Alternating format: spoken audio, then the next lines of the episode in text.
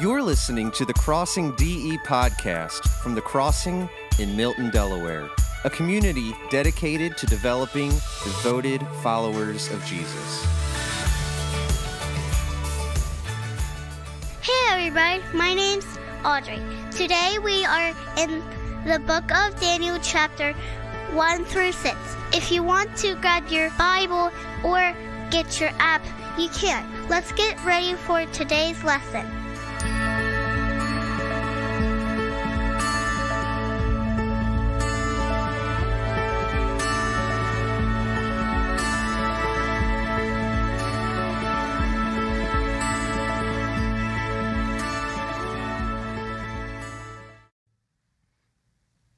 Picture this your alarm clock goes off, so naturally you roll over and you hit snooze. About 10 minutes later, the alarm goes off again, and this time it's accompanied by your mom who says, Hey, it's time to get up for school. I mean, after all, third grade waits on nobody. And so you get up, you go take a shower, you get dressed, you brush your teeth, or I guess some of you brush your teeth. You walk into the kitchen and you pour yourself the most sugary cereal that you can. And you're about halfway through with your bowl of cereal when you hear the screech of the brakes on the school bus right outside. You hear the bus driver honk the horn twice, and you run out the door, you grab your backpack, and you wave goodbye to mom and dad on your way out. You sit down on the bus. Maybe you read. Maybe you talk to a friend when I was in school, I would sit on the bus and I would lean my head on the back of the seat in front of me and get a few more moments of precious sleep before school. The bus pulls into the school, and, and you get out and you walk into the school and, and you say good morning, first to the principal, and then maybe the janitor, then your best friend. You walk into the classroom you get a couple things out of your backpack that you're going to need for the day, and you hang your backpack and your coat on a hook in the back of the room. And you walk towards your desk ready to conquer the day. But then you see someone is sitting in your assigned seat. In fact, you look around the classroom and no one is sitting in their own assigned seat. You wonder, what's, what's going on here? Then you look over to the teacher's desk to try and figure it out, and that's when you see it. We have a substitute teacher today. Right? As, as every student in your class walked in, they noticed that you had a substitute and they're like, oh, we're going to take advantage of this. We're going to sit wherever we want. And so, one by one, the, your classmates walk into the classroom and they tell the substitute, our teacher lets us sit wherever we want, which is not true. And any teachers in this room will tell you that is not true. And so the substitute teacher walks up to you and she asks you a question.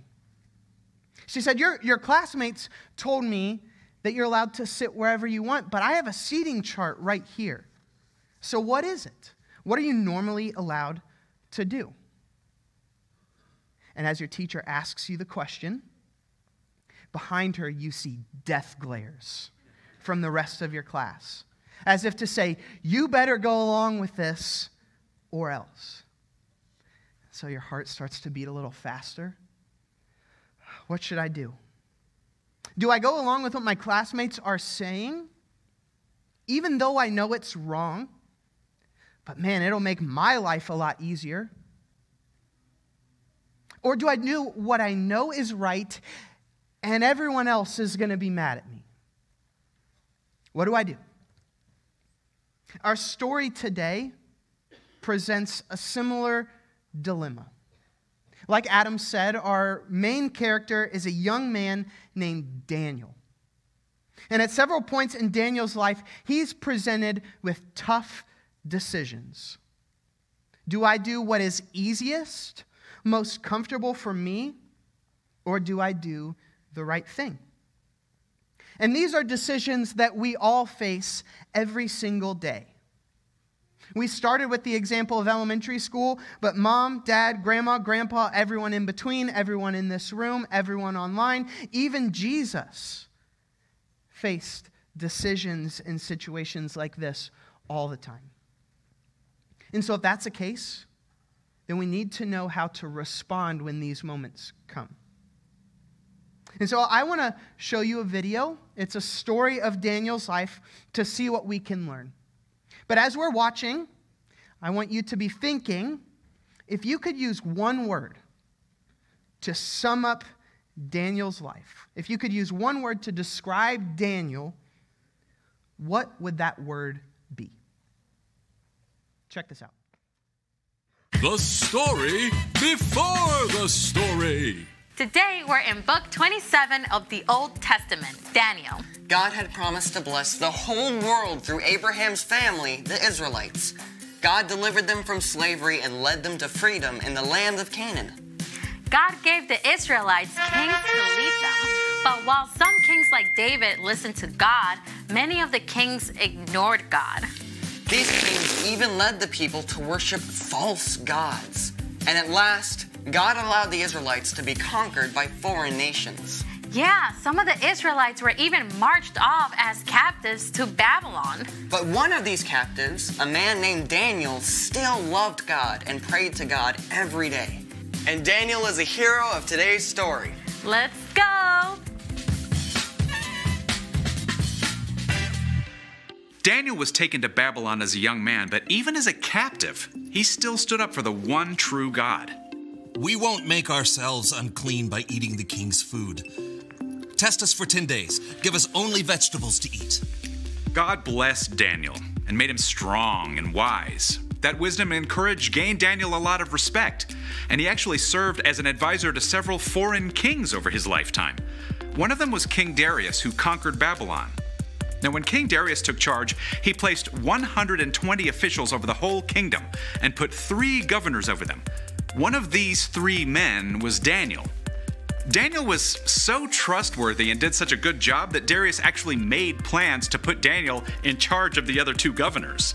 So when these other two rulers found out about the plan, they were pretty angry. They decided to find something wrong with Daniel they could tell the king about. but even though they spied on Daniel, they couldn't find a thing he'd done wrong.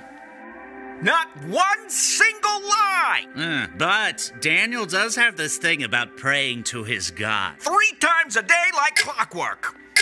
The jealous governors and officials perfected a sneaky plan and took it to King Darius. King Darius, may you live forever. You're so incredibly amazing. We think you should make a special command. Uh, uh, what is it? For the next 30 days, no one in the whole kingdom can pray to anyone but you. Oh, I like it.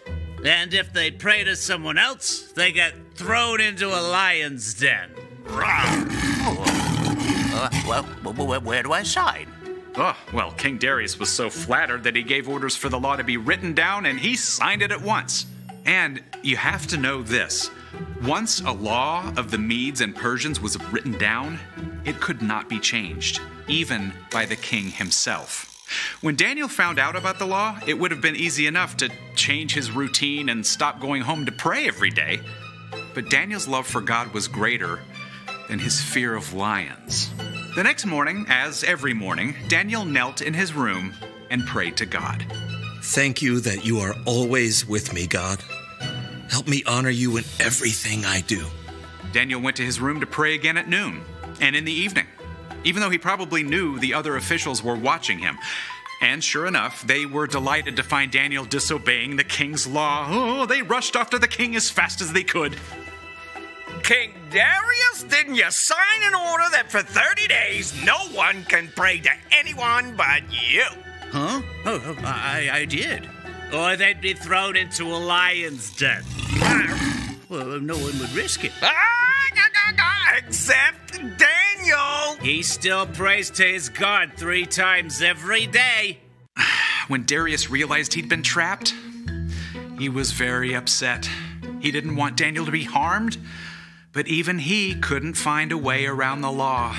So at sunset, the king called for Daniel to be brought out and thrown in the lion's den. Daniel, uh, you always serve your God faithfully. So may he save you. Then Daniel was shoved into the dark den, and a stone was placed over the entrance. Now, we don't know exactly what Daniel felt alone in that deep, dark place with prowling lions. But in the palace, the king was so sick with fear he couldn't sleep. As soon as the sun rose, he hurried back to the lion's den. Daniel, oh, you serve the living God. Has he been able to save you from the lion? Morning sunlight revealed Daniel, with the powerful lions curled up around him, tame as house cats. My God sent his angel to shut the mouths of the lions. They haven't hurt me at all. Oh, lift him out of the den at once. Daniel was completely unharmed. The king was so amazed that he wrote a letter to everyone in the kingdom. I order people in every part of my kingdom to respect and honor Daniel's God. He is the living God. He has saved Daniel from the power of the lions. Daniel continued to serve the king, and because of Daniel's courage, every person in the land heard about the one true God. The end. What a story, right? When you, what was the word that came to mind for you? I'm going to give you a count of three, and I want you to just shout out whatever word came to mind when you think of Daniel. Are you ready? One, two, three. Those were all right. Good job. the word that comes to mind for me is courage. Daniel was courageous, he was brave. And what I think makes Daniel's courage so special and different and better is that Daniel's courage didn't come from his own strength, power, or gumption. That's a fun word, right? Gumption. Daniel's courage comes from a deep knowledge of God. Daniel was courageous because he knew God. Like we saw in the video, as a kid, Daniel stood up to the king. Daniel said, I don't want that food sacrificed to idols. Bring on the veggies. And I know some of you would rather go to jail than eat veggies. But Daniel did the right thing, and God was with him. And later on in his life, we have a group of tricksters that go to King Darius, and I love the way the video said it is King Darius, may you live forever. I didn't know that they were in Jersey. Um, they start telling him how awesome he is. The only person people should pray to is you. And so he feels good about it, and he, he's like, Yes, that's a law. We'll throw anyone into the lion's den. And the trap was set. And Daniel heard the law, he knew the punishment, but Daniel prayed to God anyway. And as a result, they threw him into the lion's den. That takes some real courage. Over and over again, we see Daniel show courage under extreme circumstances. It would have been really easy for Daniel to save himself and go with the flow, but that's, that's not what he did. Daniel was courageous.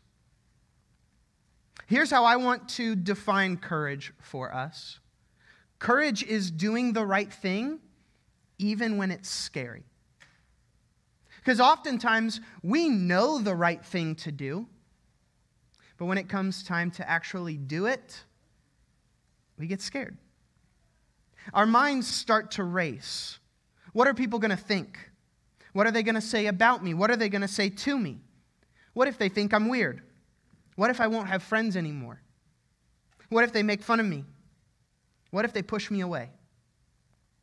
And our minds are just flooded by a sea of what ifs. And more times than not, we give into the strength of that current and we allow it to pull us away from doing what we know is right. Did something come to mind for you? Are you facing a situation right now like this? A situation where you know the right thing to do, but you're scared to do it? Godly courage, the type of courage that we see in Daniel's life, is doing the right thing even when it's scary. And there were so many moments in Daniel's life where he had to have been terrified. Scared of being labeled an outcast, a weirdo, going to jail, or even worse, being thrown into the lion's den. We might hear Daniel's story and think, I can't do that. I'm not strong enough to face something like that. I'm too scared. And just like that, our fear keeps us from doing the right thing.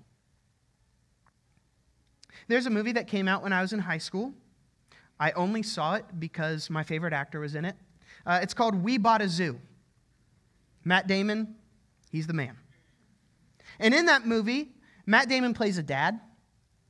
And, and, Matt Damon, there's one scene where he's talking to his son, who I think is in a similar situation to a lot of us. There's something coming up that he's scared of, something he needs to do that he's scared of, and his dad gives him great advice. He says that in moments of fear, all it takes to overcome is 20 seconds of insane courage. That's it. Just 20 seconds. Because 20 seconds is all that it takes to make the decision and do the right thing. And so when we think of it that way, it's like, pff, we can do that. We can handle 20 seconds. And so it made me think what if, when we're feeling scared about something, what if we used it as an opportunity to go to God and say, God, I'm really scared right now. I know the right thing to do, but I'm scared to do it. And so, God, would you help me to have insane courage for the next 20 seconds to do the thing that I need to do, to make the right decision? Imagine what our lives, our church, our world would look like if we all had that type of courage. It's a courage that comes from a complete dependence on God. Because God wants us to do the right thing, but in this world, that often means we need to be courageous. Scripture tells us over and over again that trouble will come our way. In fact, Jesus says we're going to face trouble because we follow him. Sometimes doing the right thing will lead us into scary situations, situations that we don't want anything to do with. But I have some good news for you. We can run to God because He is always there for us. There's no situation that you'll face where God will not be with you. When Daniel was thrown into the lion's den, that should have been a death sentence. But in Daniel 6, verse 22, it tells us that God was with Daniel in the lion's den and he shut the mouth of lions. God was with Daniel in the lion's den and he'll be with you no matter what you face.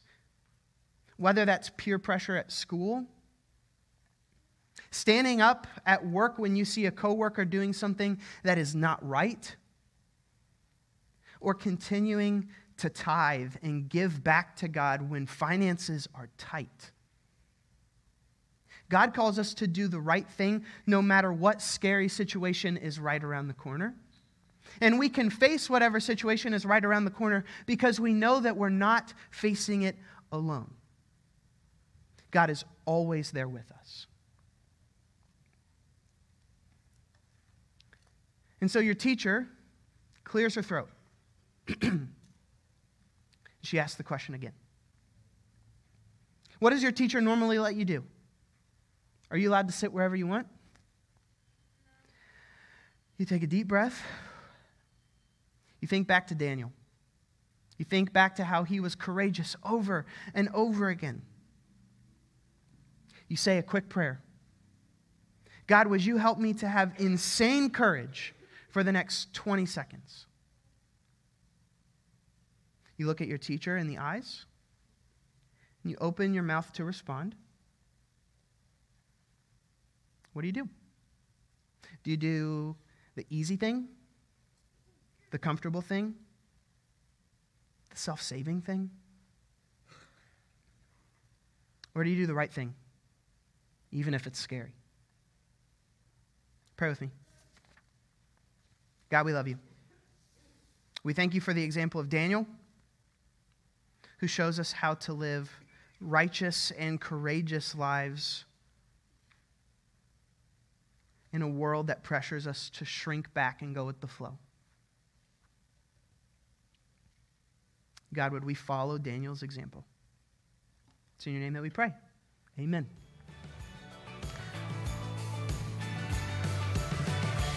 Thank you for listening, and don't forget to subscribe. For more information about The Crossing, visit thecrossingde.com or download the mobile app on the Apple App Store or Google Play.